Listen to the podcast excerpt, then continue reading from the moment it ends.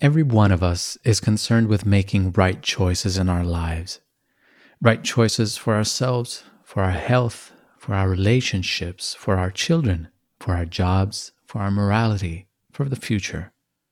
We believe the right choices will take us and our loved ones to better places and make us happier.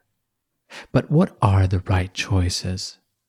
In times of great dilemmas and great uncertainties, such as this one, even simple choices can become great ones.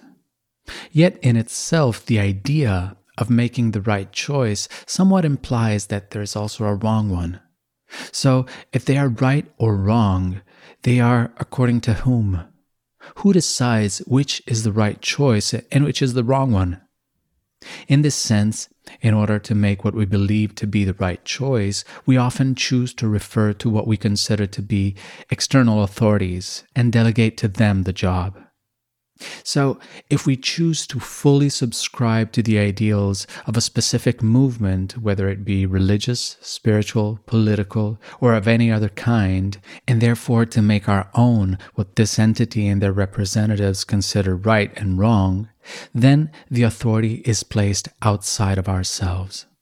This can either be the result of actively choosing to join a movement that reflects our own personal values, or the result of passively giving up our individual power. One way or the other, the moment we choose to have someone else tell us what is right and what is wrong without applying a healthy dose of critical thinking and really feeling into it, we are in some way giving up our personal authority. In this episode, I won't go into the specifics of the psychological mechanisms that lead us to making such choices. Rather, I'd like to talk about how to rely on our inner authority, how to better hone our ability to determine what is right and what is wrong, and how this ability is being challenged these days. At the moment, misinformation is rampant and uncertainty rules the day. So, how is it possible to make the right choice? Well, as we have already seen in a previous episode, there's a lot of uncertainty all around us, and we can choose to subscribe to one or the other factions and just hope to be proven right. I say hope because, with all the doubts that exist around any polarized position, it's almost impossible to be unwavering when questioning the veracity of whatever either side claims. So, since we can never be sure whether what we're being told is fact and not opinion in some way distorted by some form of personal interest, we need to find some way to navigate the present times with a reliable compass. One alternative is to be open to the opinions of others, but always refer to our inner authority and feel what is right for us and our system of values. I say feel because it's not as much related to thinking, hence a mental process, but rather feeling what is right. And this involves the ability to connect with ourselves and choose whether and how to act from a space of greater centeredness and autonomy. But how does one do it? Well, let's start by dispelling a myth. People often think that in order to access this inner space of self connection, self confidence, and intuition, it's essential not to ever feel anxiety, doubts, or have emotional reactions to what happens around us. As if we had to have reached a, a sort of enlightened state. In reality, this is not at all the case. We can coexist with all of these things. In fact, we have to if we want to be able to choose how to behave instead of going into automatic pilot according to our habitual patterns. So it's not about being only in one state, but it's about being able to discern what state we are in and choosing which one we want to act from. And we can only do this when we are aware of these parts of us and are able to observe without judgment either the anxiety we feel in relation to the situation that surrounds us or the impulse to have unhealthy emotional reactions to a number of situations which we find ourselves in, or that part of us that is connected to our own center, which knows what is right for us. Our freedom to choose does not depend on getting rid of these uncomfortable parts that act as interference. Rather, it depends on our ability to tolerate all of these elements, allowing them to coexist within ourselves so that we can then choose which ones to give energy to. One example that comes to mind is meditation, which many people say they are unable to practice because they're continuously distracted by thoughts and other sensations. Over the last 15 years, precisely because some aspects of the discipline I work with involve the energetic and spiritual sphere, I have often been contacted by people asking me to teach them how to meditate better. Inevitably, after a few sessions, the work systematically turned out to be learning how to live better with their thoughts, their emotions, and their physical sensations, rather than learning a better meditative technique.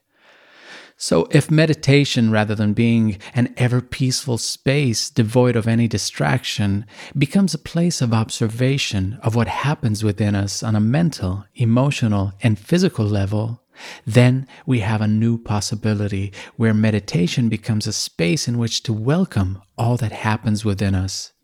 It is precisely from this process that comes that condition of greater centeredness and tranquility. Our ability to be impartial observers without judgment regarding what we feel is essential for this process to take place in our daily lives. It's not a condition of absolute peace from which we move with a kind of Zen focus. On the contrary, it's still a mix of things. It's messy. There's often latent anxiety. There's that reactive part that is restless and might want to tear someone's head off. There's a calmer part that's connected to our core. It's all there. However, like in a family, each has its role, and precisely because we have chosen not to ignore one part or the other, we can see them all and therefore choose how to interact with each one of them. Some of these parts are insecure, they're scared, so we have to take care of them by reassuring them.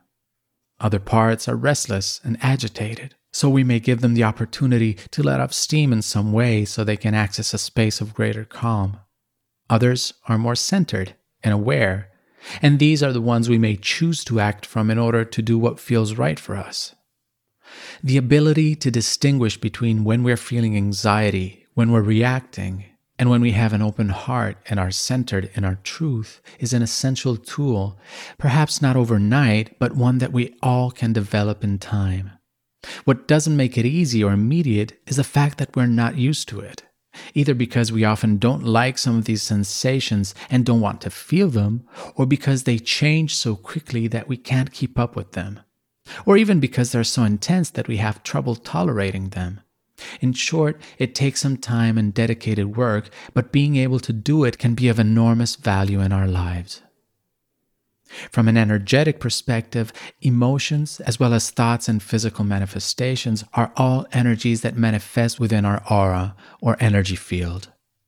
That's why in jargon we talk about enlarging one's energetic vessel, to allow it to contain everything that manifests within ourselves, creating a space where everything is welcome. This work implies precisely this increasing little by little our energetic container to be able to feel emotions, whether positive or negative, observe thoughts and physical sensations, whether pleasant or unpleasant.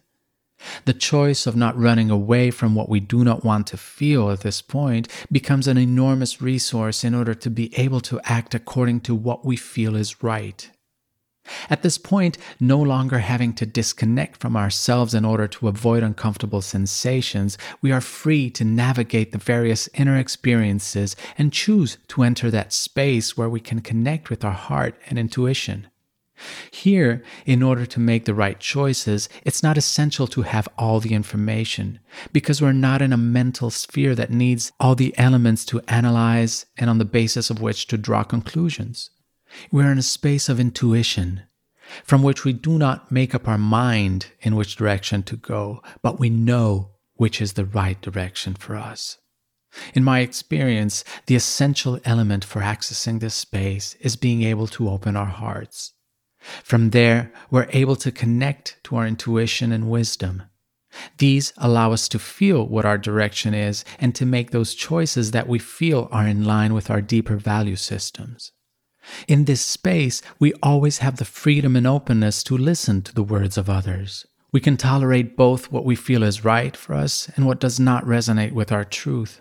We can observe how a part of us reacts to what it doesn't like, but exactly because we're conscious of its presence, then we're not at its mercy, nor are we running from it. In this space, we have the power to choose which part we want to act from. Just as words that don't resonate with our truth may not feel right, the same way words that resonate with our truth we feel directly in our hearts and simply make us say yes, as if we realize we've known it all along.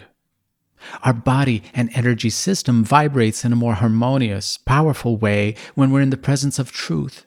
That's why truth cannot be taught, but only remembered. It's there for every one of us, and it's just waiting to be awakened. And truth is simple, yet universal.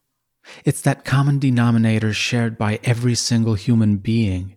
It doesn't come from our minds, but from our soul, and we all have access to it. We don't need to be meditation masters in order to connect to that truth, as the space in which to find it is accessible to anyone. We all have moments of quiet if we seek them. They can be found while taking a walk, driving, lying down, or during meditation. We all have our own way to access this space. When we do, we then have the possibility to access our deeper truth and then have the freedom to choose what to do with that, if so we wish. I realize that this episode, which began by talking about personal growth, has taken a slightly spiritual turn, as often happens during my sessions with clients. I don't think this is by chance, both because we talked about who we are and who we choose to be, but also because I believe that this historical juncture holds great spiritual value, precisely because it's in moments like these that we have the opportunity to choose very clearly who we want to be as individuals and as a collective. Whether we want to be in our hearts and face this delicate and precious opportunity with unity and togetherness or divide and isolate ourselves from each other on a human as well as a physical level. As with all things, there is no right or wrong, but we will certainly have a chance to observe the consequences of our choices. Take care and talk to you soon.